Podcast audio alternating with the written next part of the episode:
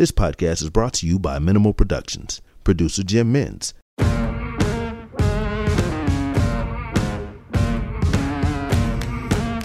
Bail is refused. You're out of order! If it pleases the court. To adopt this affirmation, please say the words, I do. I do. Nothing further from this witness. Given the serious nature of this offence, This case is dismissed.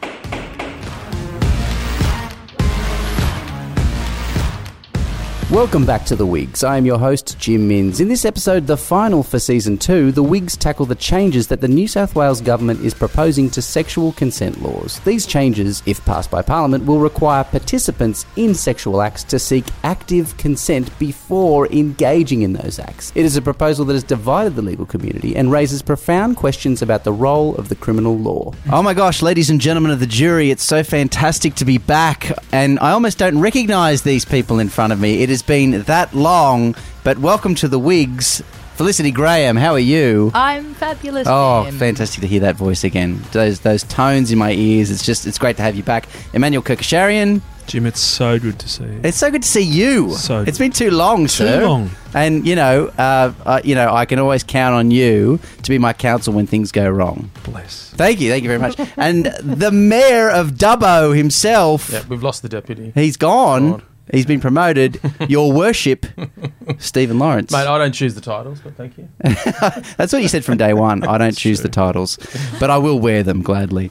Uh, look, it's fantastic to have the wigs back once more in the new studio. As I'm being pointed out, this is this is a, definitely an upgrade from us. We're a long way from the Como kitchen now. It's uh, it's the big leagues. We've Uh, got the Wigs logo on the wall. on This is fantastic. This is fantastic. A lot of Who have famous- we got to thank for this, Jim. Uh, we got look Anthony and Zanin, uh, Diamantina, fantastic, uh, taking us under their wing, and um, we've got some exciting projects lined up with them. They're gonna they're gonna help us grow this show even more, and thanks to them, we get to have access to facilities like this. So thank you, Anthony and Zanin.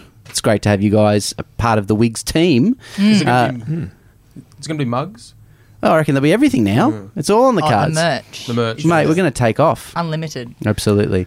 Uh, we have, but you know, we, we we have a lot to talk about because it's been a long time since uh, discussion. Uh, Actually, I just want to highlight one more thing. It was the one year anniversary. This today, this episode of our number one podcast in a, in the country Wow. mantle, which we quickly lost, but we held it.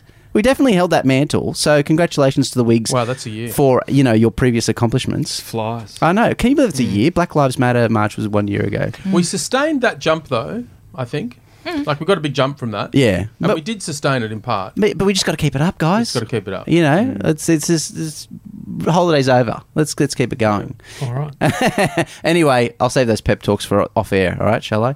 Thank you very much for being here. And the first person who's launching is Felicity Graham. I knew that. I knew it was you, Felicity. Take it away, Felicity Graham. Thanks, Jim. We are talking first up about some recently announced changes to the law in the context of sexual assault and sexual touching type prosecutions. Hmm. Let me just lay out a bit of background. In 2018, the Attorney General asked the New South Wales Law Reform Commission to review this area of law and make recommendations in relation to any reforms that might be appropriate, particularly in light of some community concern about a case concerning an accused Mr. Lazarus. Lazarus. Oh rather yes, yeah. and uh, the complainant in that case, Saxon Mullins, who has been advocating for a change to the law as a result of what happened in that case. So, just a quick snapshot of what happened in that case. Um, the allegation against Luke Lazarus was that he had sexually assaulted her in an alleyway behind a nightclub in Sydney's King's Cross. Um, she went on to detail her experiences publicly in an interview with the Four Corners program of the ABC. The case had quite a long history through the courts. There was a trial, a retrial, two appeals. The litigation lasted over five years. It was one of the cases in my crim law course. okay. Yeah. Yeah, interesting. So the the central issues in the case were consent and Mr. Lazarus's knowledge that Ms. Mullins was not consenting. And in the two trials that occurred, the judges incorrectly applied the law on the knowledge issue. And then the Court of Criminal Appeal ultimately decided not to order a third trial on the ground that it would be unfair and oppressive to Mr. Lazarus. So that um, was the end of the litigation. So that case involved a lot of, or prompted a lot of community discussion and was, I guess, a platform upon which then the Law Reform Commission considered the issues. The report goes on to acknowledge also the other context for their review, which includes a lot of public debate about sexual assault, sexual harassment, issues of consent in light of the Me Too movement overseas and around the world. And in the report, they sort of frame part of their review by acknowledging that the traction that the Me Too mov- movement has gained shows that the concern with what constitutes consent is real and far reaching. So that's kind of the background and I guess the politics of what has then caused this review to happen. Then the other thing I think we should perhaps just frame for our listeners is the types of offences that we're talking about here. So we're talking about sexual assault um, in its different forms, which can include aggravated forms, and sexual touching, which used to be framed as an offence of indecent assault. Um, I think it's useful at the outset to just note that when we're talking about sexual assault, it's a crime where almost all offenders convicted of that offence go to jail for the offence. Over 95% of offenders receive a jail term. And for an offence of sexual assault that doesn't involve an aggravated form of it, most offenders receive a jail term of about four to six or seven years. That kind of um, sentencing scope is at play. Sexual touching is a less serious offence. It can be dealt with summarily, even, and a range of different penalties are imposed, including non custodial penalties for Okay. that type of offence. Does that depend on the age range of the victim, maybe?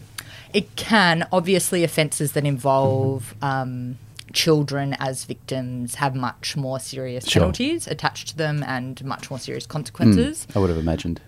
But when you're talking about adult um, offences, there's there is that Bit of scope. that range. Right. um, So the review started in 2018. At the end of last year, the Law Reform Commission, after consultation and receiving submissions from a range of uh, those in the sector who have an interest in the issues, they released their report. And then just recently, the Attorney General Mark Speakman has announced the government's response to that, which in effect is to accept in principle all 44 recommendations made, but then um, the government says that it is going to go further than what the Law Reform Commission recommended with some further reforms, including circumstances where it's deemed that there's not consent, and also circumstances where it's deemed that an accused doesn't have knowledge, or sorry, has knowledge as to lack of consent. And we need to really delve into the detail to kind of understand um, the import of the reforms and what is imposed. But the It's probably worth talking about what are the elements of sexual assault, isn't it? yeah, I think that would be useful. Do you want to That's run kind through of that, the Stephen? of it, isn't Uh. Sorry, Yeah. Your Worship. Your worship. yeah, so there's obviously aggravated versions of the offence, but the fundamental uh, elements of sexual assault would be that there's been an act of sexual intercourse, which is defined sort of broadly to include, to put it in crude terms, anything put in any particular place. Yeah, that's can put it right. That way. I remember. Yeah. Yeah, so sexual intercourse has occurred. Um, that the person upon whom it was performed did not consent. So that has to be proven beyond a reasonable doubt. Yeah. And then the third sort of broad element is uh, the mental element or the mens rea, which is that the accused either knew that they weren't consenting um, or knew that it was a real possibility, real possibility that they weren't. Uh, that's recklessness.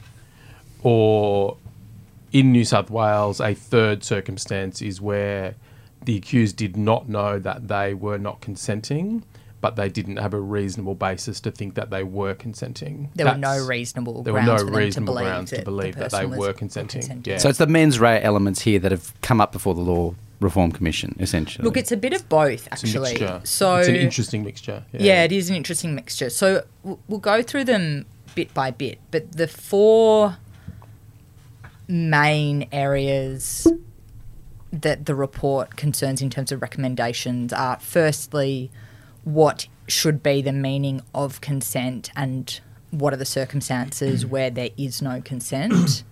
Secondly, concerning this issue of the mental element or the knowledge of an accused person in relation to lack of consent. Thirdly, um, should there be some changes to jury directions and how should they um, work? And fourthly, some some changes to the meaning of sexual intercourse and some other changes around language and structure of the legislation. I think the first two are probably the most um, interesting and controversial uh, of the recommendations. So let's start with this recommendation that the Crimes Act should provide that a person does not consent to a sexual activity if the person does not say or do anything to communicate consent. So that's a chief recommendation of the Law Reform Commission, which the government says it has accepted in principle. It's Is there an exposure draft of the bill yet? Or is this just a No. policy commitment, basically? Mm. Yeah. Sorry, so did the Law Reform Commission recommend that? that's correct. Okay. So So does that mean that you could have a situation where the person in fact consented in the sense that they were quite happy for the intercourse to happen, but they haven't done or said anything to communicate that, so therefore there's deemed to be no consent? Correct. Mm, that's so it's a deeming provision that can cut across the actual state of play. Yeah. So It's so hard to, pr- to prove. I don't know. I mean, the devil might be in the detail here as well, in the sense that this is a broad policy commitment. It's going to be interesting to see how that translates in the hands of a legislative drafter. Because that to me seems quasi absurd. But that was the key factor in the Lazarus situation, in that uh, nothing was said. Exactly. But she was, in fact, not consenting. She, yes, yes, yeah. Whereas what this conjures up is the possibility that She did not consent, but it was not communicated, and that was his defence. That's right. Whereas what this conjures up is the prospect of a person who, in fact, is a willing participant uh, in an act of sexual intercourse but doesn't say or do anything to communicate that. Therefore, there is a breach of the criminal law. Mm. And then it would be maybe a relevant consideration to whether the police charge or the DPP prosecute that, in fact, they were a willing participant. Yeah, so the senior public defender Belinda Rigg SC provided submissions to the Law Reform Commission, and one of the issues that she addressed was this very question. Um, in her submissions, she said that the public defenders oppose the introduction of a deemed absence of consent where the person does not say or do anything to communicate consent. And she refers to a number of the preliminary submissions that have been received by the Law Reform Commission and pointed out that how they had indicate that there are variations in sexuality that are profound and actual consent can exist with a whole range of explicitness in terms of expression of consent. And she goes on to say it's fundamentally wrong to deem consent to be absent, even if it is actually present. And that seems to be, I think, pretty um, difficult to criticise that position because. Oh, they'll never charge it though. Well, no, uh, I think you can't. That's you can't have a criminal law Yeah. that exists and can be charged in, and is open to the discretion of police officers acting across the whole state with varying degrees of attitudes about whether they should charge or not, a- and create an offence that carries, you know, 14 years to life um, as a maximum penalty. It's to Where achieve it- social it- change. That's the goal here, isn't it? Is that we want people on pain of imprisonment to pause before every sexual act and seek consent. The criminal law and virtue signalling through the criminal law is not the way to achieve social change. It's just, it's so dangerous. Oh, look, I my view is that there is an enormous problem that I, I believe the victims advocacy mm. groups, the survivor advocacy groups, when they say that there is an enormous problem here that needs to be addressed. What shocks me to no end is that the best that we can do is come up with this as the solution. Mm. And what we've done over the course of 40 years, 1980s is when the first real sexual assault reforms began. Over the course of 40 years, we've tinkered and changed the law concerning sexual assault and the criminalisation of sexual acts, and nobody from any side of government has had the brains or the gall to come up with the solution. And all we get is this tinkering and, as you say, fleek virtue signalling. This is there's a huge problem and we don't and we get the politician's syllogism you know this is we need a solution this is something that can be done so this is the solution and just forget it It's Well, certainly think it's also- very, sorry, it's very Worship. broad brush. it's very broad brush too in this sense, and it's interesting how Belinda talked about this kind of range of sexual sort of experiences or acts or whatever, because one situation that this is a very valid response to is those situations that I think are pretty well known now in the criminal law and maybe in the community too, where and this I think happened in the Lazarus case, where you might have two people who don't know each other, and a sexual act occurs, maybe sometimes in a sort of unusual context, um, and the woman freezes.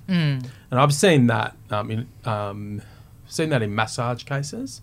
Been involved in a few cases, and I prosecuted one in Canberra years ago, where the masseuse, um, in the course of the massage, sort of inserts their finger in the vagina or whatever, and the the poor person who's getting the massage freezes and doesn't know what to do. And then often in these cases, they go out and make another appointment, and they act as if it hasn't happened. And in the certain case I was involved in, was only when it got publicised that this rash of other women came forward who'd had the same experience, and they had almost all been in this situation of laying there and then freezing. Mm. So these sort of reforms, I think, are a direct response to that sort of phenomena. Mm. But it's a broad brush in the sense that it's a law that will apply to all acts of sexual intercourse potentially.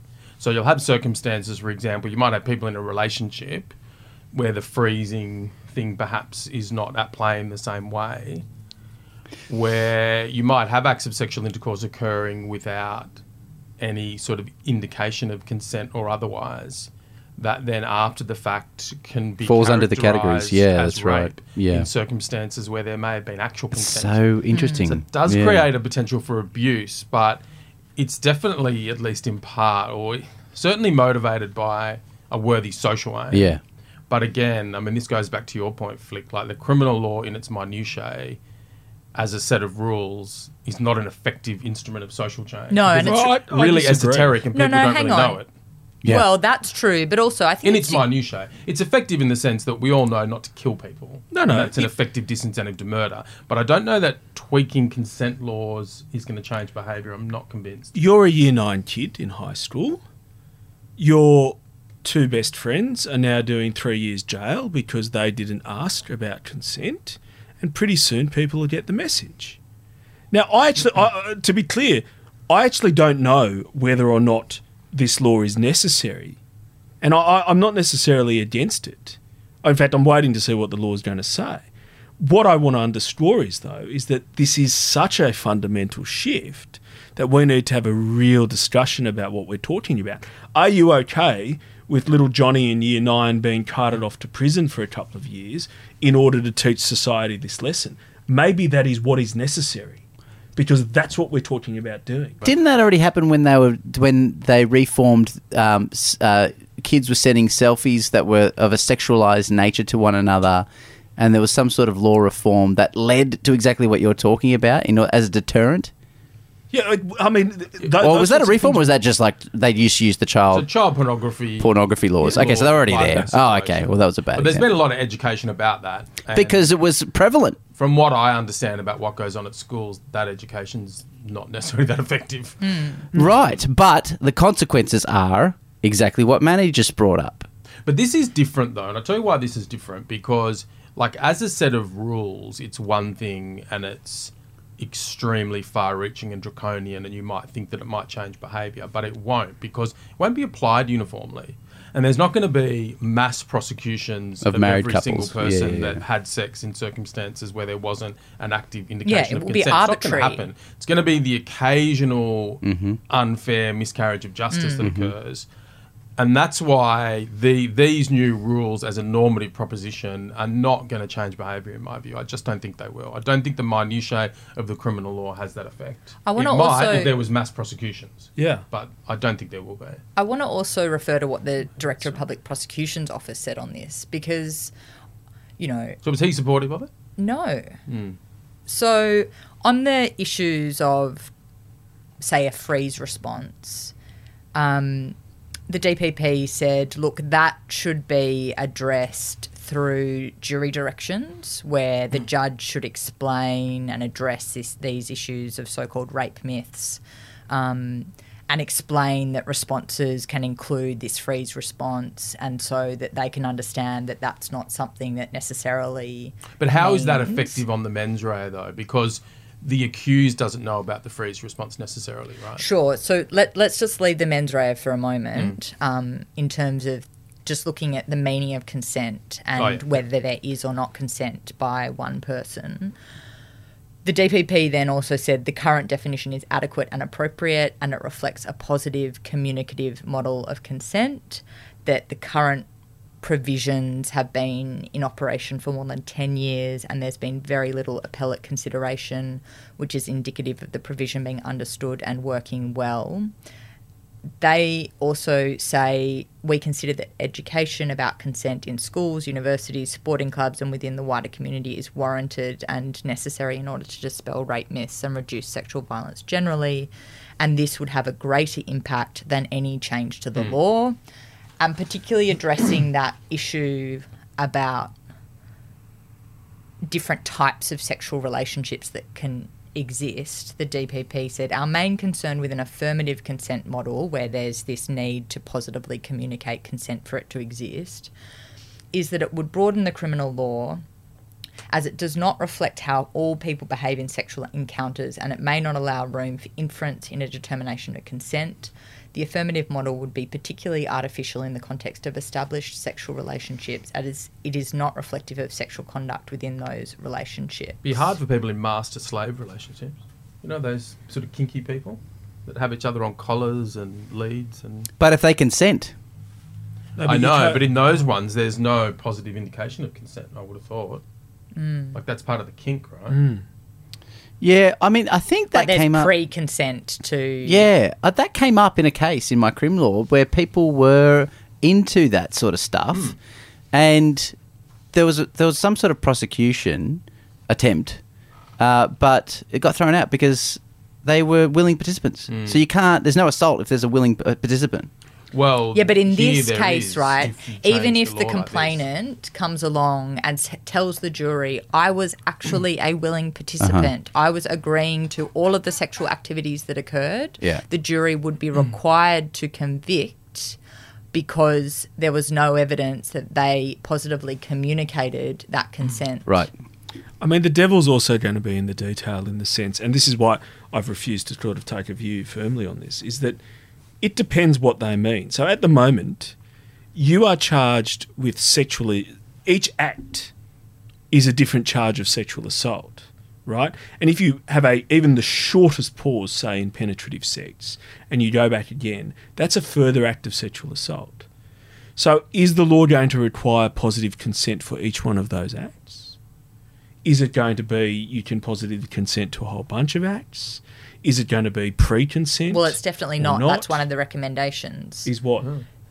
so that the definition of consent should provide that free and voluntary agreement to a sexual activity must exist at the time of the sexual activity so that you can't give pre-consent to for example um, one partner says to another please wake me up from sleep by performing some kind of sexual touching on me or some kind of sexual act on me you can't give that pre-consent So this is a fundamental shift in the way that certain sexual relationships are operating, and I, I mean, again, I assume that there's significant evidence that this is necessary in order to prevent sexual assaults from occurring. Otherwise, I imagine nobody would recommend it. It's not ideological, surely. But who knows? I, I haven't seen that evidence, and I kind of keep atop these things. Yeah, is there much in the Law Reform Commission report about the, the sort of policy basis for it? it just emerges from this notion that there's community concern around what consent is and this issue around knowledge as to lack of consent in the context of the Lazarus mm. case, the Me Too movement.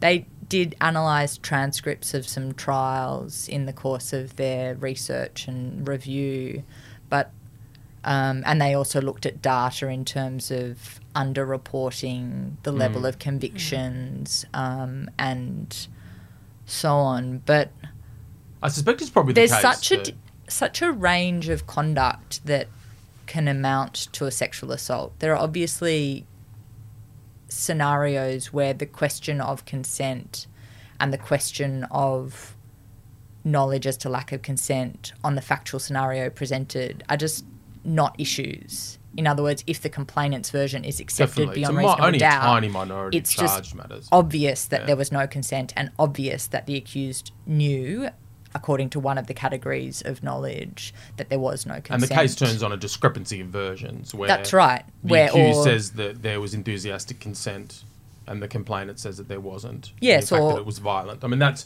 your typical sort of sexual assault case. Oh yeah, and if there's actual bodily harm, for example, consent and things like that fall away as issues. Hmm. Though it's got to be said, though, that I suspect in cases that never proceed to charges, whether because there's no complaint, at least initially, or police don't charge, many of these sorts of cases might be in that category. So, for example, a woman's the subject of a sexual assault in the sense that she didn't consent. There's been a freezing response. She hasn't complained because she's doubtful, perhaps in her own mind, whether it's a, it's actually been a rape or whether it's going to be seen by the police or the court as a rape. Mm. So this could be a policy response to a, to you know this cohort of cases where complaints aren't made because of the very phenomena. Mm. One of the things that I think troubles I don't know what the evidence base is for that. is that I wonder whether this policy response or this approach is responding to something that it can't actually fix. And that is to say, this scenario where one person who is participating in sexual activity is in fact not consenting, and the other person participating in that sexual activity doesn't, to any of the necessary standards or proposed standards, know that the other person hmm. is not consenting. The person who is not consenting is obviously going to feel wronged and harmed, and the person who, to any standard, doesn't have the knowledge as to lack of consent shouldn't be held responsible mm. for the offence of sexual assault in circumstances where they don't have that requisite mental state. And so you have this unsatisfactory situation where the criminal law can't address a situation and punish an individual participant in sexual activity who who genuinely holds a state of mind that is reasonable and um, or otherwise meets the criteria for the knowledge element such that they can't be held accountable for it. But you have another person who has been genuinely wronged and harmed and might might suffer psychological harm as a result of the incident. But is this law And- trying to punish the people who have sexual intercourse without that state of mind? Or is this law more about trying to change community understandings so that people don't end up in those situations anymore? Like, is it trying to inculcate in the community this understanding that unless you take active steps, it's going to be sexual assault? And Yeah. if you don't take active steps, you should really be assuming a lack of consent. Well, it's doing that by jailing people who don't. Mm. So it's achieving the latter through the former. And, I think it won't achieve the latter. I don't think it will. It'll will. achieve the former. I don't think it will achieve the latter. It's too, it's too down in the details of the structure of these offences. It won't percolate through. I don't think. I, I look. I, I disagree. I think it will percolate through. I think that there will become, once people go to jail for these sorts of things, that people will go to jail. I think it will percolate through. And I, what what my question is is, is this necessary? Hmm. And it may well be. I, I don't know that it's not. And what we're doing is we're changing the whole dynamic. We're saying to men and women, and we're saying to everybody, look, you are incapable of using intuition. You now have to speak. So we're moving towards enforced speech. So if you take the free speech it spectrum, can be an act, though, can't it? well, it can be, yeah, but I'm using speech in the broader sense. You have to forcibly communicate on pain of criminal punishment to the party that you're engaging with. You have to do it at particular times, and so on. And this may this may all be admirable goals, but I just I fear that the discussion about it has come down to this kind of you know tough tough on crime, you know victims need help, perpetrators need to be punished. When really what we should be saying is there is this problem that you identified, Clegg, that there are there are real genuine victims and survivors who are suffering really, and there are people who don't know what's happening. And the question is, is the best way to deal with that to jail those people, or can we maybe come up with a better idea? Hmm. You know, hmm. So have you guys You know, done it's- cases where this has come up? In terms of the whole case is hinged on the question of the reasonableness of a belief that there was consent when in fact there wasn't. Hmm. I've only done one where that might have been there were certain directions on it, and that might have been what the jury ultimately made the decision based on. Only one though. I've done quite a lot of rape trials. Well- yeah, I can't think of any that engage this particular issue. Lazarus was particularly strange enough to be on my syllabus list. Yeah. yeah. You know, And and I- hard cases make bad law, right? right. Mm. And you know, that's it's such a. I mean, there's a reason why it ended up on four corners and was such a lightning rod because that case raises this. You can see that case from two perspectives. You know, like his perspective is he's this young guy, he's in this club, he's been drinking, meets this hot girl, they go out the back. He's like, awesome, you know, this is happening then her perspective is like this totally unexpected event hmm. where she froze, she didn't know what to do, she was mm-hmm. a virgin, I think she was 18 or whatever 19, she was. 18 or 19, yeah. And that, you know, it plays out in court after the fact. And those two perspectives are kind of illuminated and understood.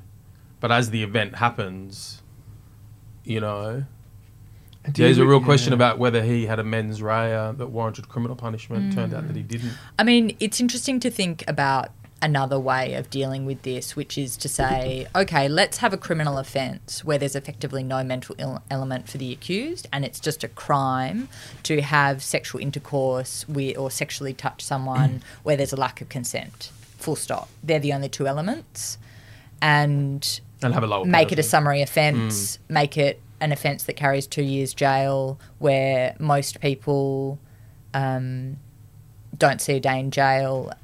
But that proposal, the DPP sort of engaged with that proposal in their submissions, and they ended up sort of saying, look, we can kind of see both sides. trivializes the act. I think that's one of exactly, and it could c- cause this kind of hierarchy of Um, charge negotiations and stuff. charge Yeah. negotiations and also a sort of hierarchy of victimhood in hmm. circumstances where that might be very unpalatable to to victims that they um, So I, kind I, of are treated as only being subject to a lesser a lesser type of offence.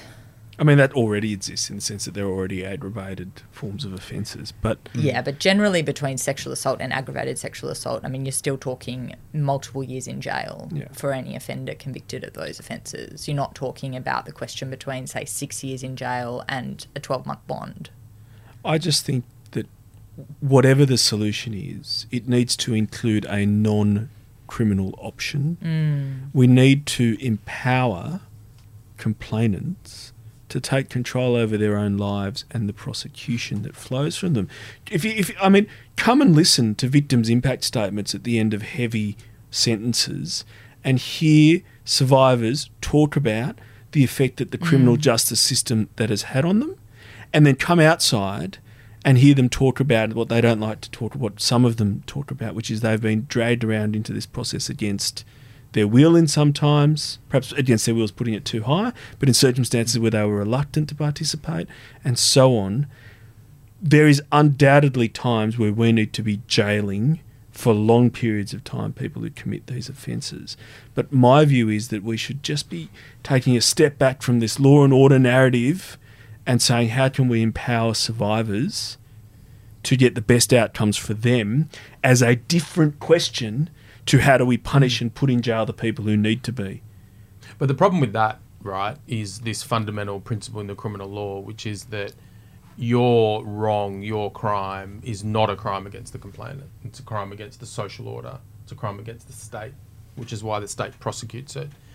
And, you know, I think that's why, in respect of serious offences, there's always been this reluctance to engage in diversionary Restorative schemes, justice restorative type models. justice, all those sort of mm-hmm. things that do empower complainants, but longer term erode, you know, the maintenance of the social order. I think is the other argument. I, I, I'm saying let's have a discussion that goes beyond a law reform commission looking at criminalisation and associated hmm. things. Let's have a whole of government and whole of society. Let's get the people from education talking about it. Let's get the people from housing talking about it because we all know the sort of stuff that we get. I mean, I don't know. I've had briefs where you know people who come from impoverished backgrounds have put through hell, sexual hell, and often can't even complain about it hmm. it touches every aspect of our society, and looking at it through a criminal lens is no longer enough. Mm. Hmm. Could be a mitigating factor in sentencing too. Like if you plead guilty, you admit your crime, which is what most complainants want, by the way. Fundamentally, they want an admission and accountability. And then you fall into this category of a lack of knowledge, then maybe that could be a substantial mitigating factor on sentence. Hmm. In the sense of no jail or something. Hmm.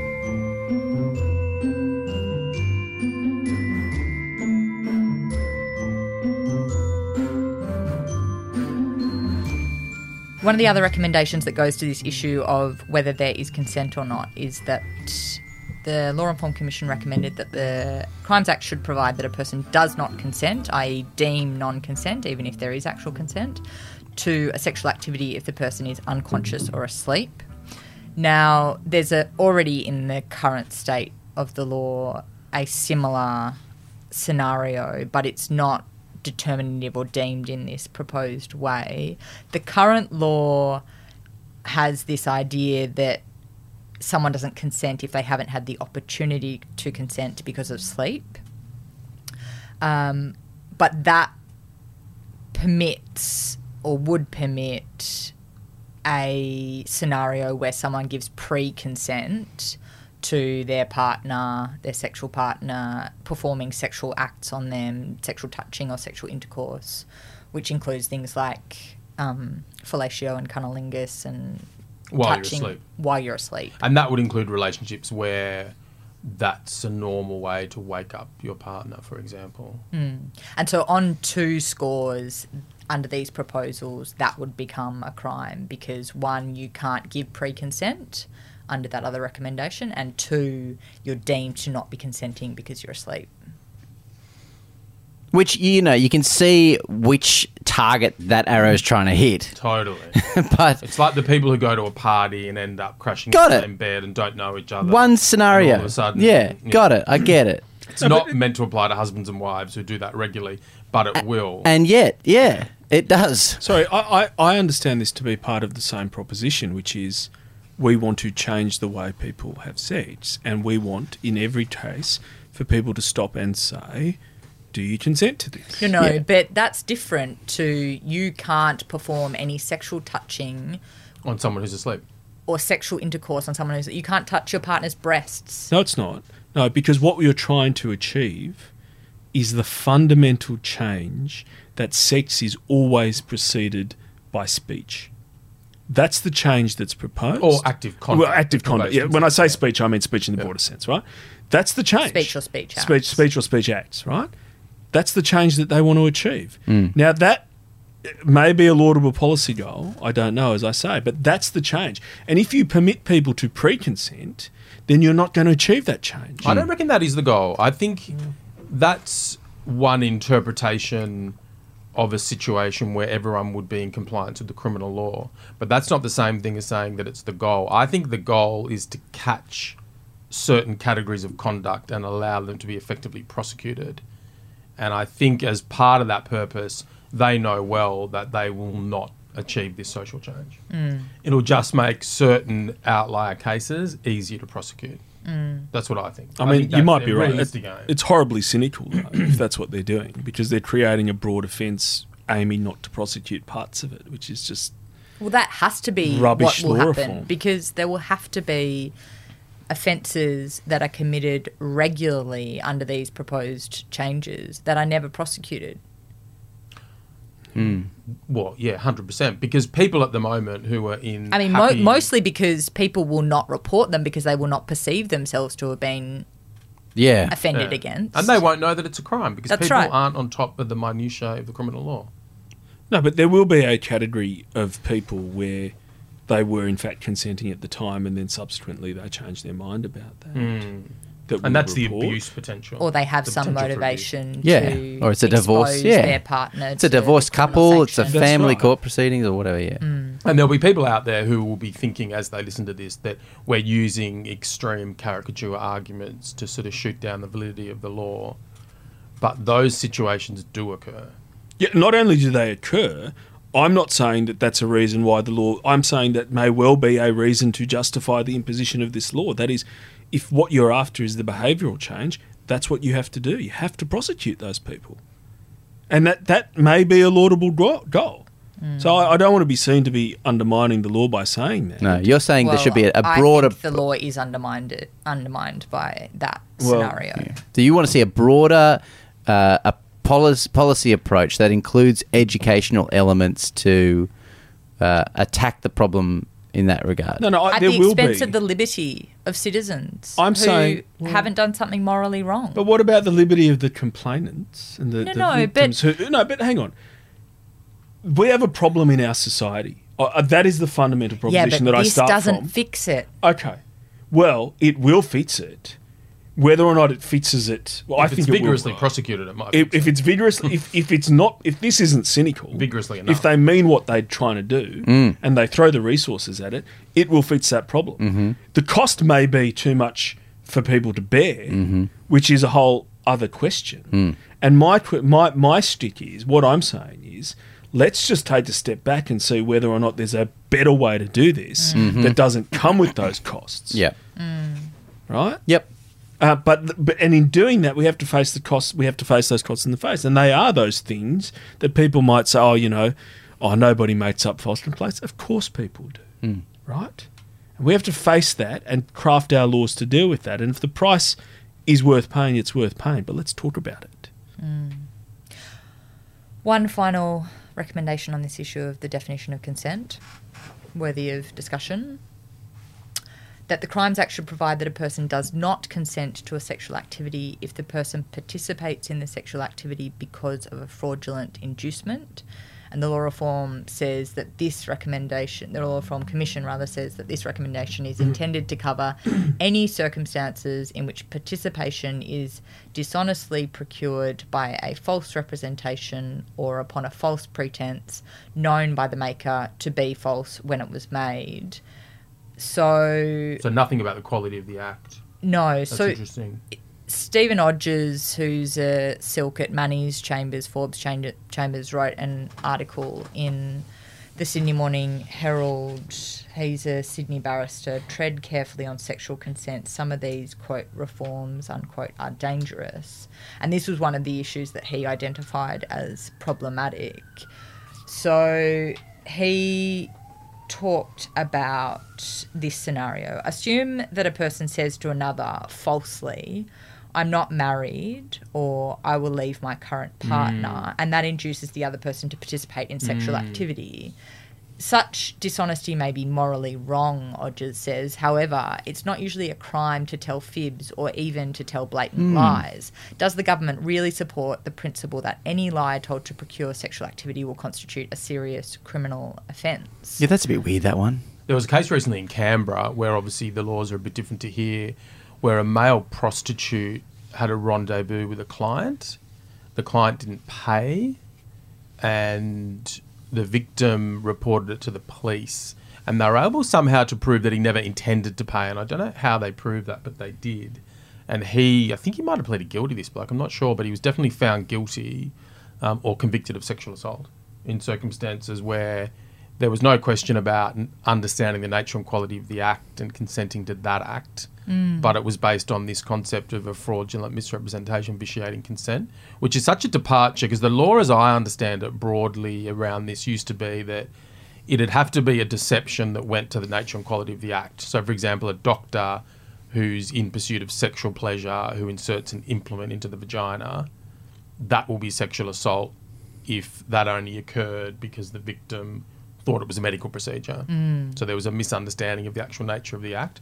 Whereas, yeah, this broadens it into, yeah, as Odgers says, like you mm. meet someone in a bar, tell them a whole load of bullshit about yourself and mm. successfully bed them, and all of a sudden mm. that's rape because they never would have had sex with you if they knew that you were married. So Belinda Rigg also addressed this in her submissions for the PDs, the public defenders, and some of her comments include sexual and romantic relationships are lubricated by a great deal of flattery and self-promotion and playful It's an unfortunate puffery. use of the word lubricate. Mm, sure is. Okay. Thanks, Flick. Well, anyway, and then um, We're not She meant to make jokes on topics like this, everybody. We I didn't. warned about that. yeah. Sorry, sorry, it was me that did That was your worship. So then, then Belinda says the proposal on its face would cover sexual activity induced by lies about whether one person loves the other, is single, regards the other as the most beautiful, interesting, intelligent person he or she has ever met, whether the person is interested in poetry, books, sport, is widely travelled, is wealthy, is a writer, has not been able to stop thinking Is a about the man. other person, is a virgin, has only had one previous sexual partner, etc., etc. Yeah, that one's a bridge too far. People are looking at me. I, I look. I, again, What do you think, Manny? Do you again, support that? I land, recommendation? I land at what we are talking about is changing fundamentally the way that people relate sexually. And if we're going to go towards a model that requires people to speak, then it's a natural extension of that model that we require them to speak honestly. Hmm. And that's what we're talking about. Now, do I think that's a good thing for society to require people to be completely honest about everything to the point where, on the face of it, you you you know, people who are people who lie about their partnerships. You know, I'm not married. Um, Like, who fucking cares? I'm a- How is that a criminal I'm a lawyer, right? I, I I have a good job. I'm wealthy. Those sorts of defensive the way you things. said. Sorry, Um, sorry. So so is that is that should that be a crime? I don't think it should be brought within the ambit of the criminal law. I don't see how it People can relates. be- Well, let's test it. How many years jail should you do for saying to somebody something dishonest that saying that you're unmarried that gets someone to come to bed with you? I mean, it is pretty objectionable conduct. it's pretty horrid. Yeah, I'd be pretty.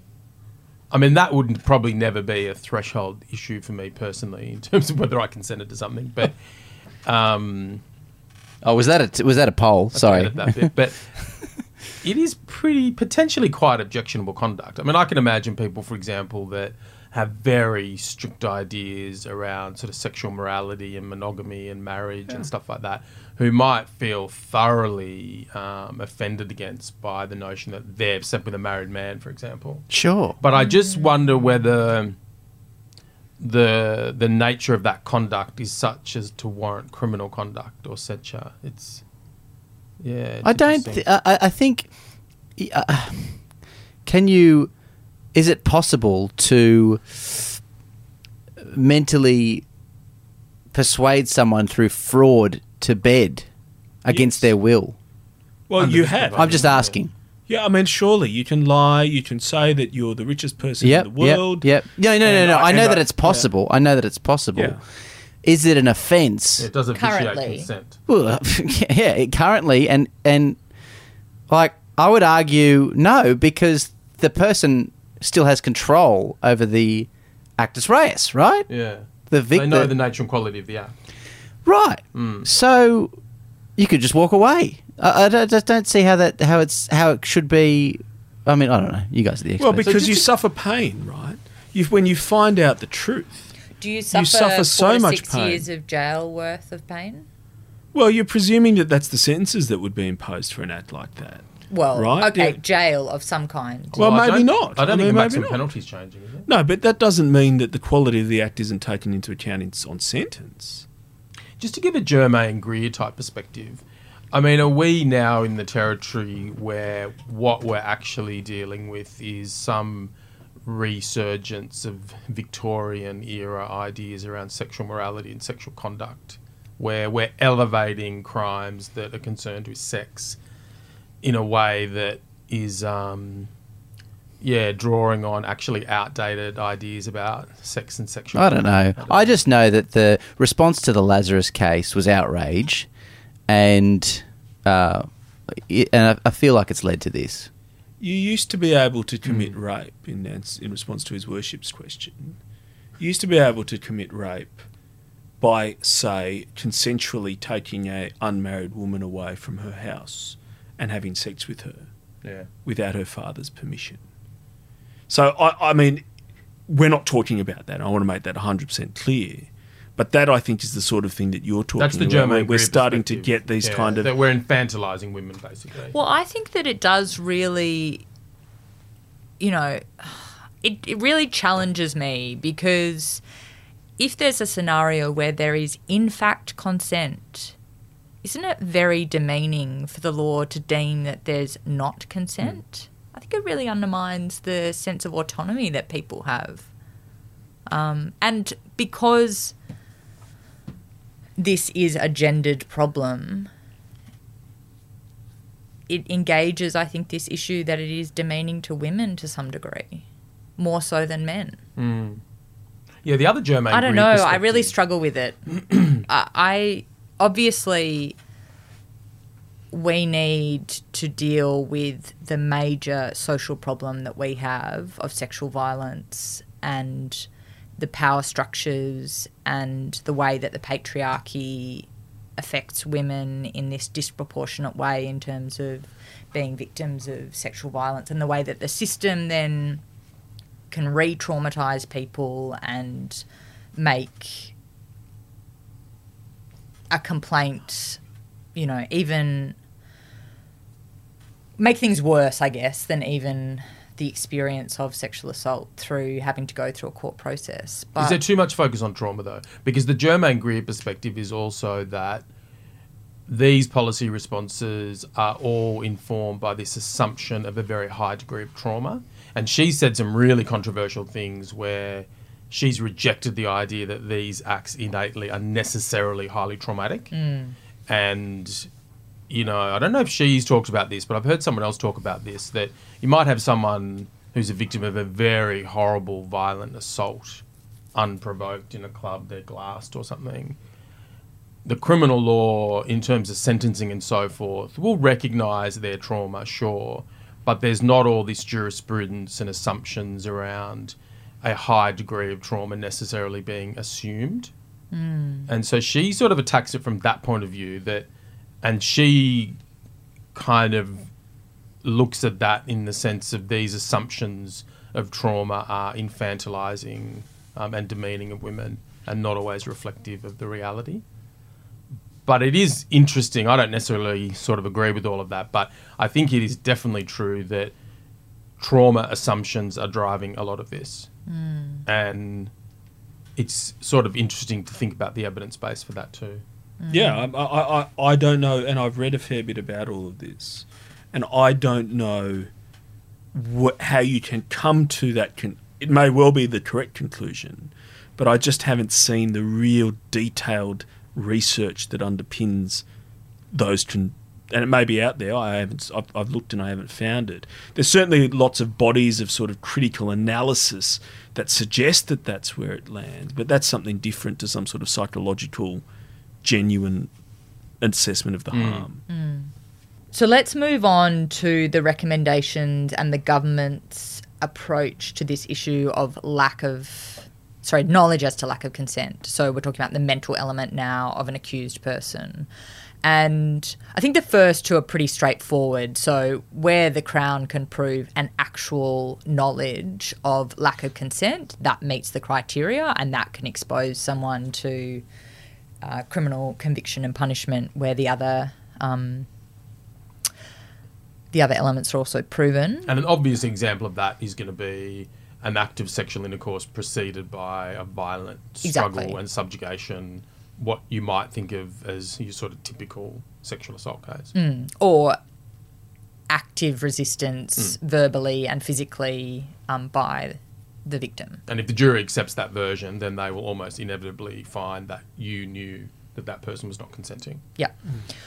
Then the second category is the recklessness category. So you turned your mind to the possibility that they weren't consenting and you went ahead anyway. Hmm. That kind of scenario. The third category is the one that's the subject of some recommendation by the Law Reform Commission. The current state of the law, um, which is in section 61 HE of the Crimes Act and kind of codifies what these different no- knowledge elements are, is that a person um, knows that the alleged victim does not consent to sexual activity if the person has no reasonable grounds for believing that the alleged victim consents to the sexual activity. The Law Reform Commission is recommending um, a change to that so that it will be the accused is taken to know that the alleged victim does not consent to the sexual activity if any belief that the accused has or may have that the other person consents to the sexual activity is not reasonable in the circumstances. Odgers refers to this as um, similar to a test of negligence. And he then says this even accepting that it's appropriate to impose criminal liability on the basis of negligence, it's plainly desirable that this be done by a separate offence with a lower maximum penalty. The current maximum penalties for sexual assault offences range from 14 years to life imprisonment. Um, So does this idea of seeking active consent come into this limb as well? It does, because what the government has said is that there will be a further deeming provision that an accused person's belief in consent will not be reasonable in the circumstances unless they said or did something to ascertain consent. And so that's this kind of affirmative Yeah. consent model. So it's tweaking the the knowledge element as it is, but then deeming that that knowledge um, is made out in circumstances where you haven't said or done something to ascertain mm. consent. So just going back to the current state of the law. So at the moment, if you're dealing with a situation where they didn't know the person was not consenting, they weren't reckless, but they didn't have, or the question is whether they had a reasonable basis for a belief that the person was consenting. At the moment, you can't take into account self-induced intoxication, can you? In considering whether there was a reasonable basis. I think that might have been the error um, in Lazarus, wasn't it? That Yes. You can take it into account in one respect, but not in the other respect. Yeah. Yeah. So is that going to change? Do you know, Flick? Yeah, so the current state of the law is this that for the purpose of making a finding about knowledge, the trier of fact must have regard to all the circumstances of the case, including any steps taken by the person to ascertain whether the alleged victim consents to the sexual activity, but not including any self induced hmm. intoxication of the person. And I note here that the current state of the law requires the jury or a judge in a judge alone trial to take into account any evidence of any steps taken by the accused to positively ascertain consent, and also that the Director of Public Prosecutions supported the law remaining as it is. The same um, for the public defenders. So the two key bodies that do by far the the bulk of Do the PDs run sex trials? Yeah Okay. I didn't know that. Yeah. Yeah. yeah Do they, they- run sex trials. Okay. We used to brief them at the ALS. Yeah. I mean, obviously they run some. I don't know. They that definitely do in the most of them. country. I mean, certainly But- the DPP anyway. I mean, they Yeah. do all of them. Yeah. Yeah. they do all and it, it's not supported by the DPP that there should be this deeming provision. I mean, we're not talking about a tribunal of fact not being able to have regard to whether or not positive steps were taken to ascertain consent. And in this particular circumstances of a case where there's no evidence of positive steps having been taken, the tribunal of fact being permitted to find that it wasn't um, that there were no reasonable grounds for believing that the alleged victim consented. We're talking about when we're. I just yeah. Deeming a knowledge element. I just I'm really troubled by it. Again, it's what I I think this is further evidence of my proposition that it's actually a policy shift towards mandating a conversation prior to every sexual act. So you're about to have oral sex with somebody, you have to say to them now. So the uh, the, the No, first part so- of this is the first part of this is they have to say to you or indicate to you that they consent. And if they don't, they're not consenting. This aspect of it is you have to ask them because if you don't, then you lack the protection of the mm. of, of, of the cons- of believing their basis. consent. You mm. lack the reasonable basis. But it also so also you've got two parts that- of that. It, it applies per act. So Yeah.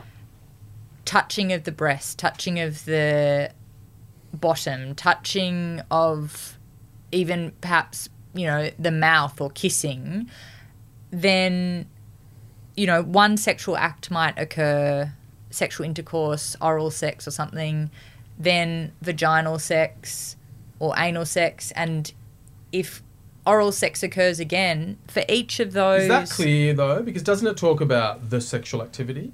Might that not? It's a draft. This is a drafting issue. Yeah, this is an important drafting. But issue. But I mean, Yeah. it because that could yeah. lend itself to a more overall kind of sense. Mm. But I mean, if if it even if they were to draft it the way that in what we're talking about, in that extreme way, that would again be in accordance with the policy, which is you have a discussion, and it may be. I mean, I know we're talking about no pre-consent, but surely nobody's going to be prosecuted if they have a discussion that goes, look, for the next hour or the next four hours, we're going to engage in anal, oral, and vaginal sex um, until unless one of us says no, right? Now you have that discussion and then you move to the next step. That I think is the change that these policies are trying to affect. So a friend of mine recently in Dubbo had this idea of developing an- app where you recorded your consent in advance, and then about a month later, the police commissioner came out and Yeah. announced that he thought that was a good idea. I heard about this. And me and my friend were we were sort of laughing about how he has so many good ideas and he should have copyrighted it and he might have become rich. But we had this interesting discussion about Can this came out when Mick Fuller sparked that public discussion about the fact that that could then be used against complainants in the sense that you might be a person who is going to have sexual intercourse with someone, you get them to agree on this act to consent. But you've done it by fraudulently appropriation or Well, but by and then force. all of a sudden things change and they want to withdraw the consent. Yeah, and you- you're holding your- the phone You know, off your demeanour might change. certain things in the minutiae of, course. the interaction change. They change their mind. You've got evidence of that Of they consented. course. So it could actually be abused in that sense. Absolutely. And that's uh, maybe an in- interesting perspective in thinking about these really prescriptive criminal laws that are trying to get people to put things on the record in advance. Well, Is there a potential for this to backfire? I think? I I think Mick Fuller copped a lot of, and, and I don't know that anyone would describe me as a fan of Mick Fuller, but I, I think he copped a bit of undue flack for that because that's going to happen anyway. There are going to be people under this regime who pull their mobile phones out and make recordings of consent. That would be what any sensible person would do prior to engaging in sexual activity with a new partner for the first time. it's probably already happening to a Of course. Because it's so transactional with the whole dating apps and the, you know, what is it called? Uh, um, oh shit. Tinder. Yeah. Tinder. But, Sorry. uh, but I, I think I think You his can tell I'm- point is, is validly Off made. market. That, Yeah, that's right. that it um it it does run Well that played, risk. Thank so you. so what we what we're going to create is, and there's going to be a few of these where people are acquitted who are genuinely guilty of quite nasty forms of sexual assault. Where they pre-record the consent, then they go and do horrible things, and they turn up at court with this Yeah, nice fuck little you, got this. consent. Mm. And it's going to be very hard for complainants to get past that. Mm. And so I, I- Tinder might even build something into the app. of course. And if somebody will come up with an app. And the other fear that I have is with this is that it's going to change the nature of the of the quote unquote inquiry that is conducted in a criminal trial from what the accused did and what was in the accused's mind to what the conduct of the complainant was. And that I have understood is what we've been trying to get away from. Hmm. We've been trying to get away from, oh, you didn't say, you know, hmm. and what we're going to have is, is accused making allegations about what the complainant did and the complainant being drilled down deep onto those sorts of things. So this is almost the opposite of what Stephen said at the start of the show, where he said it, the minutiae is not understood by the general public at large, and all it takes is an accused to understand the nature of the criminal law in that sense and hold that Take over the victim and take advantage of it because the vi- they would know that the victim doesn't acquire that knowledge. You know, and, and is able to gain consent, know that they're covered should anything occur later on, and then, like you said, perform abhorrent acts. Yeah, I risk mean, free. I, I trust those who've come up with this idea have considered all of these options. Well, you would hope and so. Have, and have set those. I haven't seen it, but I assume it's all set out somewhere where they've gone through and gone. We know this is a risk, but it will be dealt with.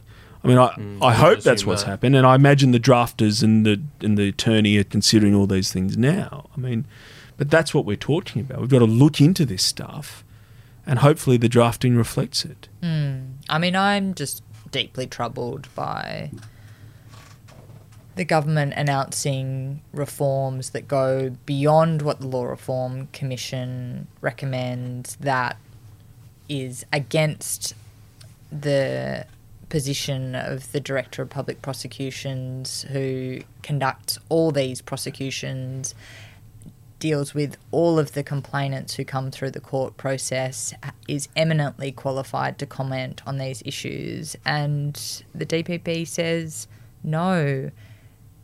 There should be reference to taking steps. There should that should be a relevant aspect of ascertaining of, of determining whether there was this relevant knowledge element. But we do not support a requirement that people take steps to ascertain consent. It would be an artificial requirement, not reflective of the reality of sexual encounters.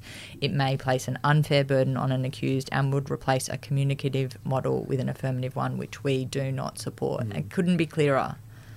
And I, And what I think the DPP is mindful of there is the many parts of the community where people are just outside of the public discussion. You know, mm-hmm. you know, young people growing up they don't have all the knowledge that you have when Yeah. you're a 50 year old criminal lawyer. Well, what's the average age? marginalised people, of- mentally ill people, all these different people out there, people who don't think about these things at all, that are just outside of this discussion effectively. Totally. And with the the the dra- I mean, um, what's the average age of the um, respondents here uh, the, the, that you've got in front of you? Like, who are the DPP? Is it the DPP who said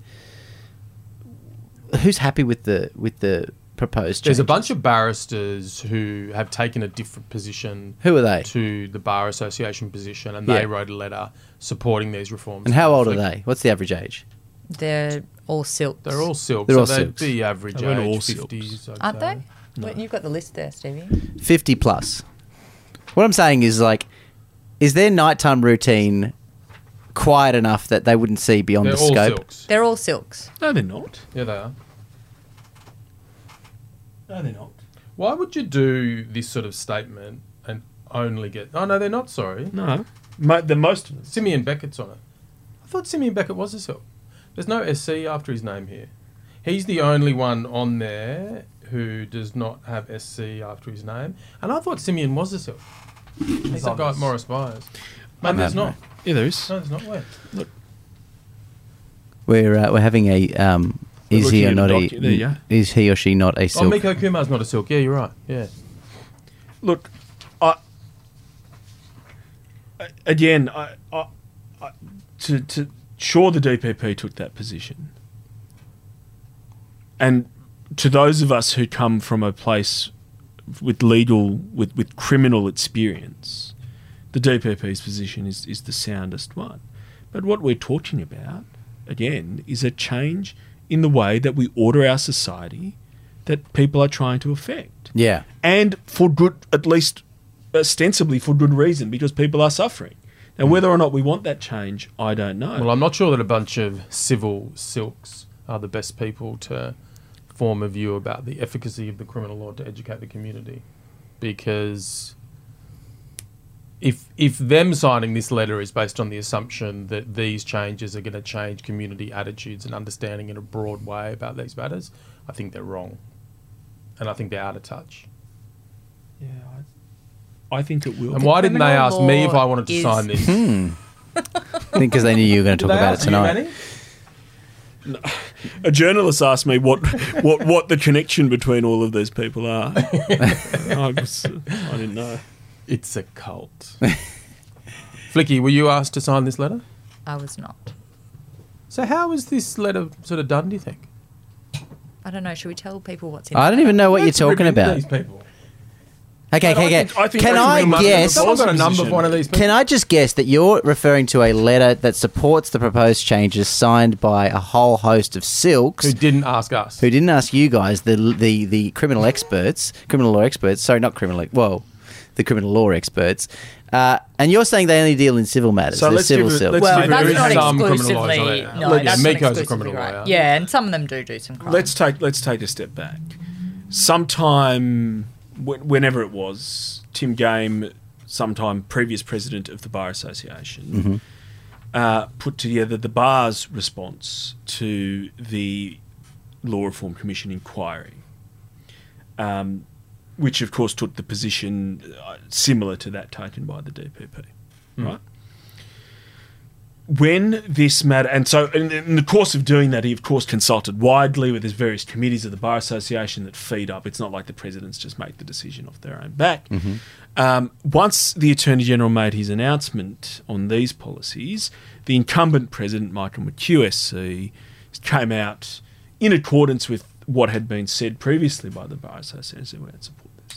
Did you say what? We don't We don't support. we don't this. support Hmm. this. Off the back of the committee and elements that the bar association already put together, he's just taking the opposite view. No, no, Oh, no, no, no. sorry. So he's taking a, My a mistake. consistent view. Uh, gotcha, gotcha, Right. gotcha, gotcha.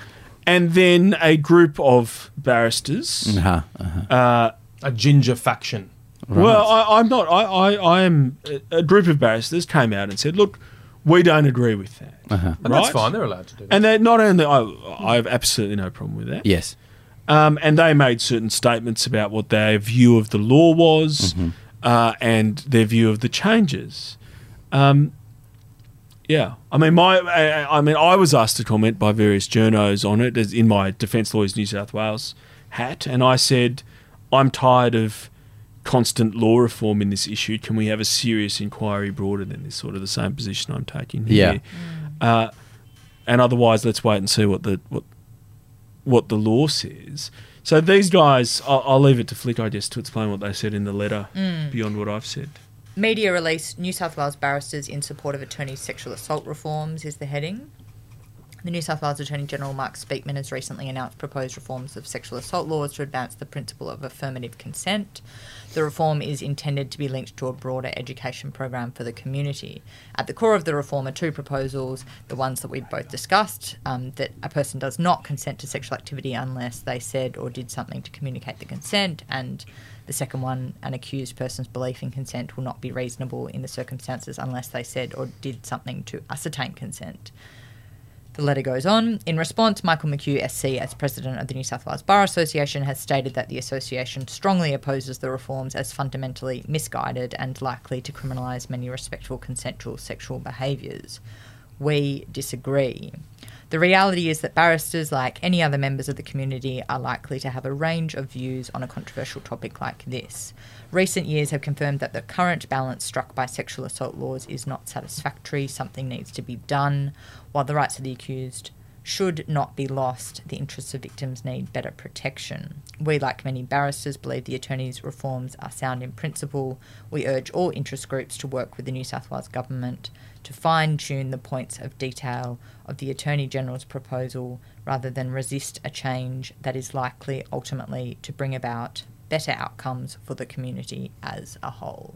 It's pretty devoid of meaningful content. That statement. That's what I think. Doesn't engage with any of the main criticisms. It doesn't engage with the detail, Yeah. which is where the real discussion needs to be Hmm. had. So I put out a discussion paper attached to your media statement. That would have more more substance. I think. So I, I disagree. I take this as a statement of principle, which is we think that we need to move to this compelled speech, forced, you know, model, whatever they, what's it called? Um, Affirmative, affirmative consent, model. right? Uh, This affirmative. We take that as a principled approach to be better for society. That's what they're saying. I know, but and they're that- responding to the Bar Association's position paper that made detailed and cogent sort of criticisms. And all they basically respond and say is the interests of victims, you know, need better protection. It's like, well, how long's a piece of string? What does that mean? I mean, we would probably all accept that. It's all about the method hmm. and, you know, the destination. I mean, it's it's all they're saying. The, the last line that you, what was the last line that you read out? It was. Uh, Uh, sorry, Felicity. We, like many barristers, believe the attorney the attorney's reforms are sound in principle. We urge all interested uh, interest groups to work with the New South Wales government to fine tune the point of detail, the points of detail of the attorney general's proposal, rather than resist a change that is likely ultimately to bring about better outcomes for the community as a whole. Sorry, I had the sheet So in my hand. I mean, the way I read that is, it's time we move to an affirmative consent model. Damn the, you know. It, we- Yeah, just we- trust us. We Well, know. No. Look, mo- sorry, we're, we're moving fundamentally away. We've had these common law rights that have served us well for millennia, or at least for centuries. We now think they no longer work for whatever reason. We need to move away, and rights that you thought were fundamental may not be fundamental because we've got this problem, and we think this is the best solution. I now, one may disagree war. I with think it's that. culture war stuff. Well, maybe you know, it Vic is. talked about know. virtue signaling at the beginning, and that's what I think about a lot of this debate. It's people reacting according to broad cultural, social perspectives they have, rather than engaging with the detail. Mm, I think that's right. I mean, I bet if we got any one of these silks in, or the Crown, Miko, or or the others on the list, and actually had a debate with them about the detail and about these different factual scenarios that we presented uh, and and debated about how they work and whether we really whether they really think that someone should go to jail for conduct that um, where there is actual consent but there's deemed not to be and so on. I, I bet most, if not all of them, would acknowledge that no, that, that shouldn't be within the scope of the criminal law. Or I can't they- imagine those people would have would have come to the view that they'd put their pen to paper like that without thinking about this deeply. Well, I wonder if they if they would say you've got to break eggs to make omelette. Yeah. Maybe. Mm. Maybe that's their attitude. And they're not predominantly criminal lawyers, so you know their perspective is quite a different one to ours, possibly. I'm trying to think of other examples moving away from sexual, con, like control of sexuality in society, where we have cha- made fundamental changes to the law that have led to changes in the community through imprisonment. It must have I mean, the one punch laws are a bit of an example, Yeah, maybe, in yeah. the sense that there was this rash of one punch deaths in sort of central Sydney.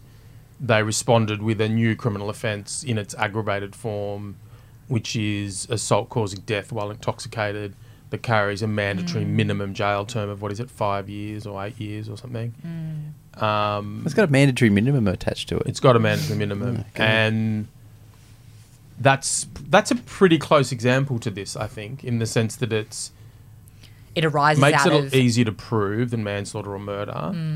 and it arises very- out of an almost singular case Yep. that hit the media and engaged the public's Yeah. idea of Well, there was a string. There was There was a about string of them. three Two or or two. Was, yeah. yeah. yeah. And it'll be interesting to to look into has that reduced the incidence of intoxicated young men in central Sydney Well- throwing punches at people that cause their death? Certainly has in that area. no, no. I think Yeah, but the, that was all the um, regulatory stuff around liquor and caused lockouts, that. It was I the think. foot traffic Yeah. was. What about drink driving? There's a good example. Once upon Yeah, a that's what came to my mind. Yeah, Yeah, but so that's a drink driving thing. in so is circumstan- this. I know, but the booze bus as a regulatory measure, I think, is what has pushed down drink driving and road related deaths. No, that's right. It's related to alcohol, rather than It's the, the existence of expectation of being detected. exactly accountability. If you were detected and nothing happened to you, then there'd be nothing. I mean, it, ha- it has to be backed with the criminal law. I know, but I, this, I mean, this goes back to No, what I said before. This is about the minutiae of elements, and of also a the fallacy of offence. It's different. deterrence. Like deterrence theory only really works when you're talking about people being deterred because they expect to be detected for something that is criminalized. It doesn't really work when you talk about are you going to get 4 years or 5 Mm. years. Incremental changes Okay. are not effective. Can I can I come back to the what your worship said about culture wars? Thank What- you for using my title. what we what we're uh, culture wars is a really bad way. Well, is is a way of describing what is actually happening, which is a cultural change. That's what they're trying. That's what people genuinely believe that we need a cultural change where people talk to each other before they have sex.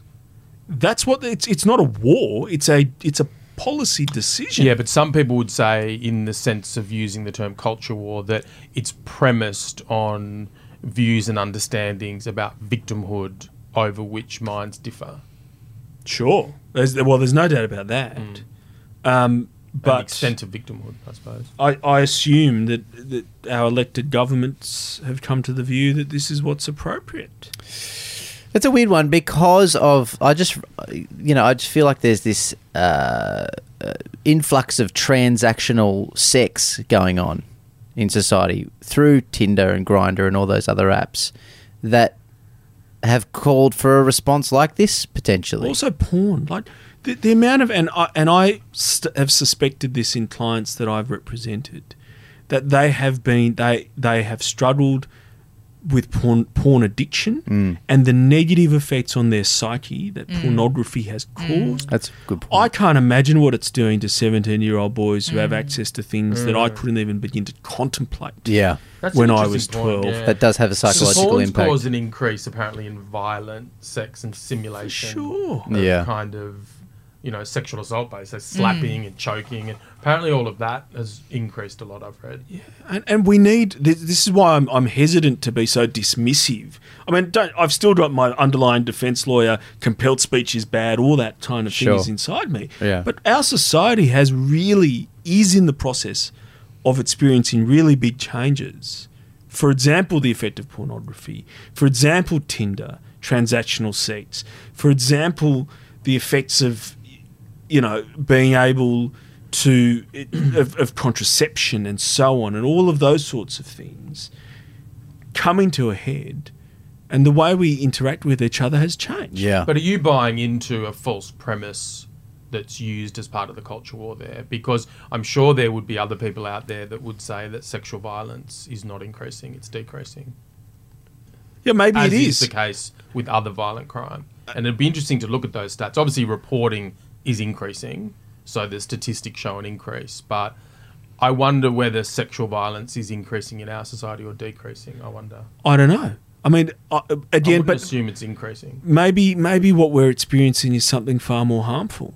Like people who watch pornography and engage in the sorts of acts that are readily available to a child, to, to a teenager on their mobile phone, may be doing harm to their psyches and their life in a way that we don't understand. And, ma- normalizing sexual violence so that there's more likely to be a lack of Yeah. complaint. Like Yeah. they're talking about sex more. They're learning about sex at school.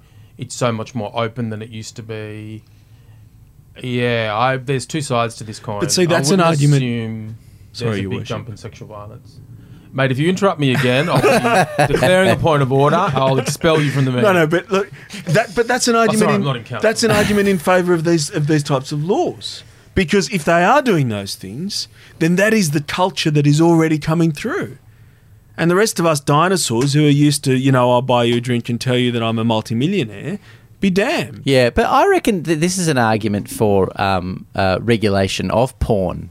I, I think that there Oh, should be, yeah. like, there should be, you know, then the, the consumption of porn in Australia is never going to go away. But if you can regulate it to be safer, the distribution stream to be safer, you could have an impact on the psychological aspects that you're talking about. You should only be able to buy it in Fyshwick. Not just that. I'm just saying. I'm just saying Do you that. mean the VHS actual video. content? I'm talking about be the content should be regulated? regulated in a sense that the government should accept the fact that it's not going to stop coming into the country. It's I think it's the eighth or seventh most visited website in Australia. These websites are the seventh most visited in the in the country that nobody ever talks about. So they're Which website's are they? the porn hubs and the the uh, the other ones. I can't remember the names of them, but they're the most Pornhub. I'll just, Just get your that down. phone out. just just take notes, Stephen.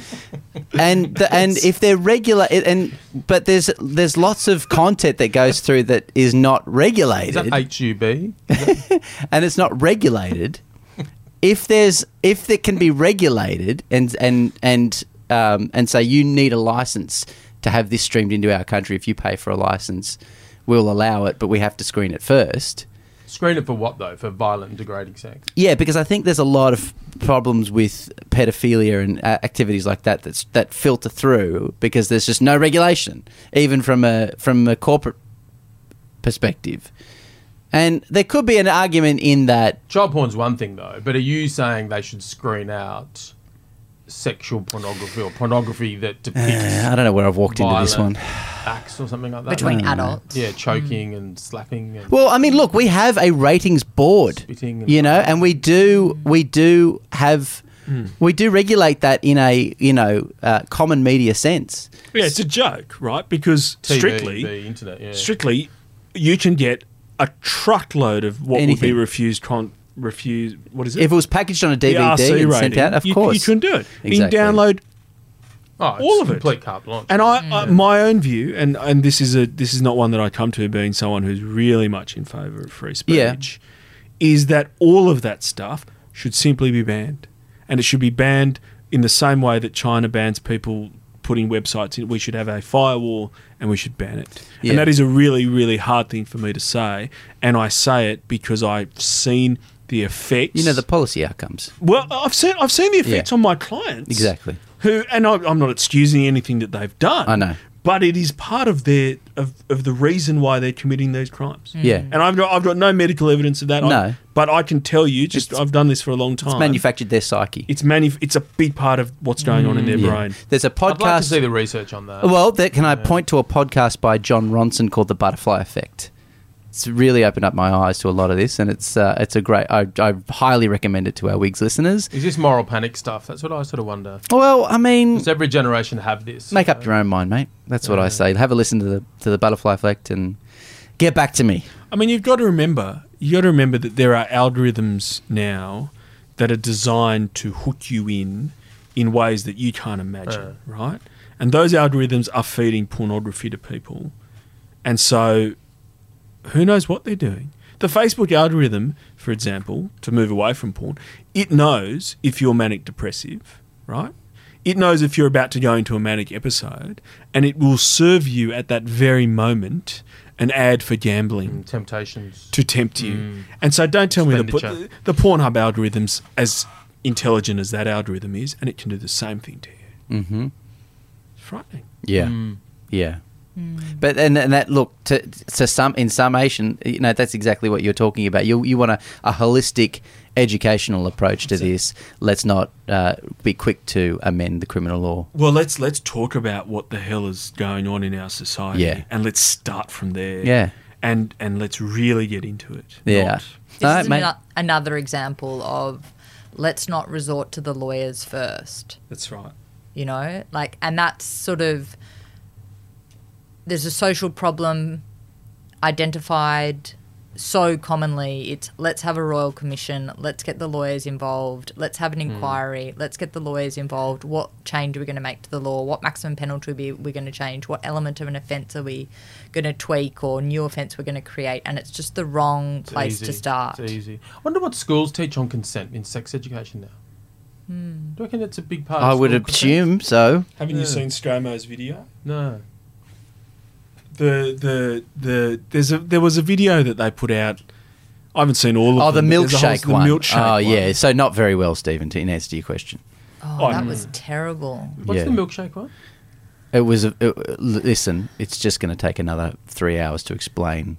just go and watch it just google milkshake and consent Yeah, pretty much. You know- yeah, and then prepare to have your mind blown. the the thing about the royal commissions and it, it it fundamentally to my mind is a problem with our government at the moment Mm. small g government and what it is is that we no longer have ministers who make decisions about Mm. anything anything Well, oh we'll get an inquiry we'll get an if it's not Sure. a lawful inquiry Yeah. we'll get a consultant in Yeah. so what the hell are we paying you for Yeah, I'm like not. the I, I don't make decisions. social policy. yeah it's like hang Like, on we've got a problem with right? suicide, or we've got a problem with institutional responses. Let's get a judge to let's legalize it. Let's Yeah. create this legal process. There's I mean- far too many of them. I Sure. Instead, stand up and say, I think that we need to change society in this way and change it. And Yeah. I will respect that, Yeah, be bold. Yeah. even if I disagree with it. But I, it's hard to respect something that's piecemeal. We have an inquiry every other bloody year and do some other piecemeal change. Like, Yeah. Just, Yeah. Don't put my job at risk just because you want me to make a decision. So will this get through the upper house? Do you think there's reforms? They probably will, won't they? Because Labor will probably support them. I would have thought. I don't know. But- well, we'll see what. I mean, maybe maybe what comes out is sensible, but I, I don't think it will be. And it'll be interesting because I, I can't imagine any politician able to stand up to this. The Telegraph has run a campaign to have the law Oh, they have to. what it yeah. to be what it is, um, and it will be very difficult for any politician to, to stand up. So it'll come down to the drafting, um, but in a sense, perversely, if you want to if you want to look at it that way, one ho- I mean, I hope if they're going to do it, they do it. I don't want to see some other piecemeal rubbish thing that leaves everybody not understanding what the hell the law is, which is, I think, the scenario. We're all operating. Well, I think that there's this. I think people come to this with like they don't really mean what they say. They don't really want to make this change, Hmm. right? We know, but they're going to put safeguards. It's not going to be this big change that you're talking about, and that is like, well, what are we doing there? Are we just fooling the, the, the survivors advocates groups? Are we just placating them and placating the Telegraph? If that's what this is, Yeah. that's disgusting. Yeah. If it really is a policy change, fine. I, I'm not sure that I agree with it, but I'm not sure that I disagree either. I, I think something Yeah. needs to be done. But Yeah. Something needs to be done. But that's what you said, Flick. It's a virtue signal. Yeah, and I think part of it, people who are in positions of power, I think, really need to confront whether they would change their behaviour or not in a sexual relationship in light of what they're proposing and how they would change their behaviour. Because presumably, many members of parliament consider themselves to have healthy sexual relationships with a partner and And they may not be. well they may be prescribed by the criminal law under these reforms hmm. even though they might consider them to be healthy respectful consensual sexual relationships And are they thinking they're just creating laws for other people? Exactly. Are hmm. they just thinking we're sitting in our tower proclaiming for the others mm. and we'll never be touched by this because we're powerful and you know my wife or my husband isn't going to complain against me because we have, you know, a loving, trusting, healthy relationship. So it's not going to affect me. Mm. And if if that's what's going on, that's really dangerous. Uh. Surely they're not that silly. I mean, the the, the Well, I challenge them all to think Yeah. about whether they would change their behaviour or not in light of what they're proposing. Who was the politician who voted on the offence that they were subsequently convicted of? Who voted to create the offence, and the court took that into account as an aggravating feature? Do you remember that? I don't, but that's great. it um, might have been a client of mine in the Solomons, maybe. I think. Actually. the can't remember where it was. So they created a they law. voted. They they voted for the law. It was a criminal offence that Mhm. applied to some aspect of public administration. Then they committed the corrupt act in breach Yeah. of the offence, and then the sentencing judge took it into account as an aggravating factor that you voted to create the. You're on notice. You're on notice. Well and truly on notice. There so are- these parliamentarians are well and truly on notice. Absolutely, they are. there are plenty of people. There are plenty of people, I imagine, who can have two drinks and drive a car without really any risk. I'm great at pool after two beers. I'm saying, I'm saying, but we have a law that prohibits that. And there was a time where people would have been outraged by that imposition on their liberty. But we generally accept as a society now that that's a good idea to the point where if you happen to suggest to somebody, I'd be happy to take the risk to have a bottle of wine with my wife and drive home, you are seen as absurd. But that's a process that's taken 40 years. Except that to- we've just introduced laws to say you don't even have to go to court for drink driving anymore. Hmm. Yeah, but you still lose your license and you cop a fine. And I'm saying, I mean, the, the, the, the, my, my point is not. I mean, I take what you're saying that we, we went too far perhaps at the start. Or Well, we I went don't too know whether we did or not, but or the not. government has said, you know, if you have two beers and you drive and you're over the limit, you're not even going to be facing any crim- Hmm. possibility of a criminal conviction. Sure, but it's still we've still changed the nature of the relationship between your liberty to have a drink Yeah. and drive. Yeah. We- that that has changed, and I know because I remember talking to a few old men who were really upset about Yeah. that. You know, we can drive home, blah blah blah, and those people are seen as absurd now. And maybe forty years from now, people who say people will look back and say, "Oh God." People used to have sex with their wives without asking them before they did it. Like, what the hell's wrong with them? Maybe. Mm, maybe, Right? Yeah. Maybe. and and that may be but but i come back to if that's really what we're talking about why the hell aren't we talking about it Well, I think if that's, you know, I think more evidence needs to be collected about the range of sexual activities and scenarios in which they occur where there is, in fact, consent and it's not communicated. And there needs to be some evidence base to say, for example, psychologists saying that's harmful to the person. We need a royal commission into sexual facts. no what we need is a group of people who are elected who can come and meet in one place and represent a whole bunch of other people and talk about it they could parlay we could call it parliament That parliament sounds very Greek. Yeah well we, no no we could call it parliament Pa- oh, right. Par, what's they use a sort of English kind of name, and they could talk about what their views were and be honest and frank and not fearful of media. your idealistic. Isn't that? Wouldn't that be nice? I mean, and we could pay them, you know, two hundred thousand dollars a year to do that. Maybe. All right, you're out of order. All right. Look, Wigs, your concern is very much on the record. Uh, and uh, look, I've been enlightened. We'll be back after this break. Okay, ladies and gentlemen, we're back. And that was heavy, but it was worth it. Uh, this is Jim Minns, the host. I didn't introduce myself at the start. So uh, thank you for uh, letting me be the host. uh, we're moving on to fun things, ladies and gentlemen. Um, We miss her. Who am I going to do? Who am I going to do first? Do his worship. Okay, It's his only- worship, fun thing. What do you Fun got? thing. Uh, I've had a lot of fun things lately, but my fun thing today is this morning I joined a press conference with uh, John Barilaro, the Deputy Premier, Dugald Saunders MP, our local MP for Dubbo, the Treasurer, Dominic Perrottet, the Attorney General, Mark Speakman, Oh, yeah. to make an announcement uh, that Dubbo is getting a drug court. Hey!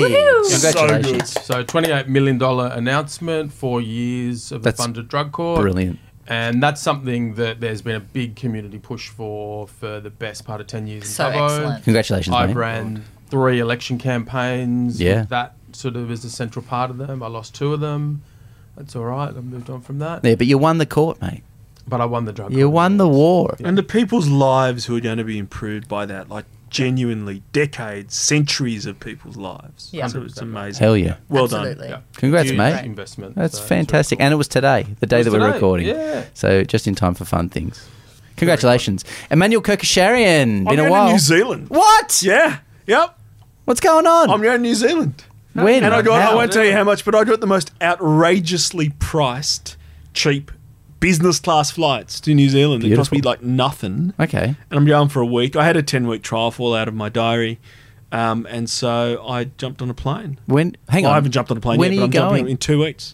Assuming I don't get COVID. Assuming there's no bubble collapse. Uh, yeah. yeah, yeah, yeah. So- Fantastic. and where are you going? North, we're south, flying to south Island? Auckland, and we have absolutely no other plans than that as yet. We'll figure it out. I I used to work in New Zealand for a little bit, um, and Right. With uh, uh, with I'll, I'll let you know. Can you let her know that I'm coming? Oh, Jacinda, I know you're a listener of this show. Um, it's me, your old pal Jimmy. Um, my, my mate Manny's going over there, so please look after him, like you did me, because um, uh, she showed me the, the whole country and it was fantastic. So, It's- Manny, it's a great place. You're going to enjoy it. Can't you ever wait. been there before? Never been there. Oh my God! So really, it's best Love country. it. It's Oh, so great. Yeah. far out. It's like Such a Australia in joy. the 80s. awesome. Yeah, yeah, Australia sure. was good in the 80s. Peak That Australia. was my impression driving through rural parts of the North Island. But I love Auckland. I remember driving through the Yeah, North cool. Island going, this place is so beautiful. Mm. And people from the North Island going, "Pfft, just wait till you get to the South Island. And then you're like, oh my God, it's even better. I spent New Year's Eve on Great Barrier Island uh, one year. And my friend Nicola, who I spent that New Year's Eve with, is a listener to the Wigs. Hi. Hey, Nicola, how you Hi. going? Uh, and oh my God, Wellington. I just love Wellington. Go to Wellington. Well, we've only got a week, Oh, okay. so you know. I love Wellington. Small town dear Dubbo, you know it well, don't you? Oh, yeah. I, that lo- Wellington. yeah, I was there. I was there a few months ago. There you go. Felicity Graham. Okay, I've got two fun things, if that's permitted. Oh, we- we permit it today. No, it's Save out of one. order. It's out of order. I permit. I Overruled. went snorkeling the other day. Whoa. Must have been in- cold. Yeah. Oh, beautiful. In a wetsuit, so you don't feel the cold. Uh, I saw turtles, Yeah. wobbegong sharks, Beautiful. starfish, heaps of fish, heaps of cool fish, just off um, just off Byron Bay. Hey, good spot. Heaps of sharks up there. That was one of my fun things that I missed was No, got actually me. seeing Felicity just oh, south of Byron Bay. Oh, you guys met up. Yep. Yeah. Yeah. I remember Manny came seeing and that visited. on the Wigs Yeah. chat. Yes. Yep. Yeah. Thanks for the Lennox invite, guys. said, It's paradise. Oh, yeah, So Don't yeah. tell anyone about it. yeah. Don't broadcast it or anything. What's your second fun thing? My second fun thing is, and hopefully we can time the drop of this episode not to spoil the surprise, but we're having a surprise birthday party for my mum on the weekend. Shh. No one said anything. Out Fantastic. tomorrow. Yeah, Great. we it's going to be awesome. Cool, and she is a big fan of the wigs. Oh, except for my swearing, I, I know. no, but she loves that you beep it out now. Oh, you, you're welcome, by the way. And happy birthday, Stephen's Mrs. favourite Graham. character. Happy Right. birthday Yeah. to my mum. Yeah, happy birthday. That's great. I remember doing a shout out to her birthday in years gone past. Yeah. Maybe. She hates Yeah. the swearing too. Well, I'll make sure I I fucking don't bleep the we shit out of it. Don't worry. Yeah. happy birthday. I'm going to beep it, all right? Give me a break. Happy Um, fucking birthday, to Happy fucking birthday. Oh, I love it. I love Oh it. God. Hey, who's going to ask me my fun thing? Yeah, well, Jim. Jim, what's uh, sorry, sorry, your worship. Hey, so we now have a connection to the l- leader of the opposition on the Wigs. Oh, what's that? Oh! Well, I'm rela- he's my brother. I'm related to him, surprisingly, and, I An- apologise. Anthony Albanese. Not that leader of the opposition. Um, no, no, I'm talking about the guy in Victoria that everybody loves. Oh, Peter O'Brien. What's his Have you name? found out that he's your long lost brother? He's, a, distant loser. relo of mine. anyway, don't tell anyone. Mr. 17%. Yeah, Is well, there we're an trying. opposition in New South Wales? Yeah, believe it or not. Okay, ladies and gentlemen, that is a fantastic. on a minute. We've got to go back to that. Tell us your fun thing properly. Yeah, no, Chris got the leader of the opposition uh, role. He worked really hard. Yeah, Yeah, congratulations to Chris. Congratulations to him. Um, obviously, I'm very biased in that uh, it was a great victory for him. Uh, knowing the guy uh, 36 years, uh, I know that uh, he's worked very hard to be. Uh, you know, uh, a, a, a very admirable person. Anyway, And he, um, and he hasn't muzzled you. I mean, that's an well, interesting choice. Well, not yet. You probably will after today. He's Um, also the spiritual godfather of the Wigs in a way, isn't he? Because it was only because of his leadership campaign. that's right. his That strategic you went to Dancing decision with the, to go to, the Dancing Stars. with the Stars, Dancing right. the Stars Yep. in Orange. that we all met. Yeah, well, me, me and you met, Hmm. you and I met, and then yeah, that was that's how the Wigs, according to the Sydney Morning Herald, that's how the Wigs launched. Hmm. So anyway, he finally got there two years later. He finally got there, and uh, and now it's game on for 2023 for him. And obviously, I'll be heavily involved, and it'll be interesting to see how the Wigs. Uh, incorporates some reform ideas to the new opposition and hopefully the new government if we can get that way. He's made a good start too, I reckon. Well, let's see if it can He hasn't come to. Dubbo yet though. Like he's had God, a I know, week, mate. Introduce A yourself week, to the ten mayor. days. Goodness. Funny people from Dubbo have been commenting on his Facebook saying, "When are you coming to Dublin?" Hey, I I've been can go. replying saying, "Keep up the pressure That's on him." right. That's right. Do you want me to go and just go? Hey, at least No, we there's one want Chris to come. All right, fine. No Well, stand-ins. We want the real thing. all right. Well, look, Wigs, it's so good to have you all back together. I can't wait to do it again in another three years. Hopefully, we can do it sooner. Sooner. Okay, great. Thank you, everyone, and good night. Good night. Good night.